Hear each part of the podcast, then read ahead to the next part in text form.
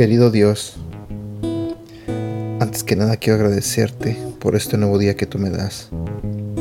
Señor, quiero pedirte que abras el corazón y la mente de las personas que están escuchando este audio en este momento.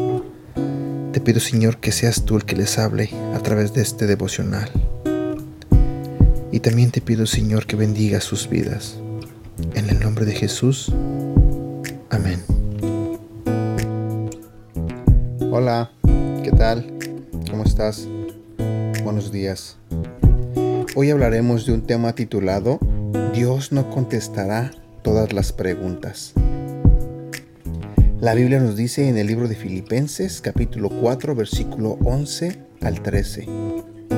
Pues he aprendido a contentarme cualquiera que sea mi situación. Sé vivir en pobreza y sé vivir en prosperidad en todo y por todo he aprendido el secreto tanto de estar saciado como de tener hambre, de tener abundancia como de sufrir necesidad.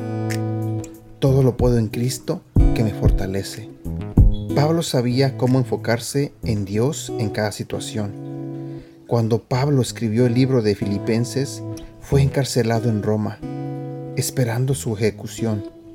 Mientras reflexionaba sobre su vida, podría haber arremetido contra Dios y haber cuestionado lo que le estaba sucediendo. En cambio, confiaba en Dios para las cosas que no podía cambiar. Cuando vivimos en una situación seca, con casi nada, es natural preguntarle a Dios, ¿por qué yo? ¿Por qué ahora? Dios quiere escuchar tus preguntas, porque se preocupa por cada detalle de tu vida pero no siempre obtendrás una explicación. Dios no te debe una explicación. Él es Dios y tú no. Te lo diré nuevamente. Él es Dios y tú no. Él siempre es bueno y justo, incluso si no lo parece.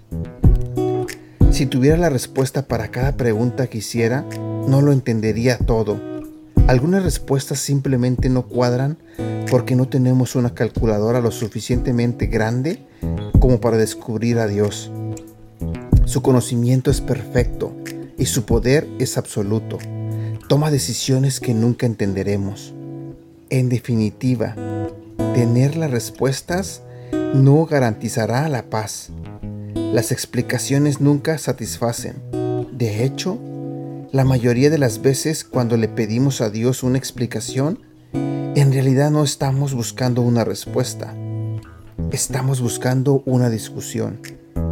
El secreto de la vida no son más explicaciones, es aprender a contentarte. Nuestra fuerza viene solo a través de Jesús. Este ha sido el devocional del día de hoy de Aprendiendo Juntos.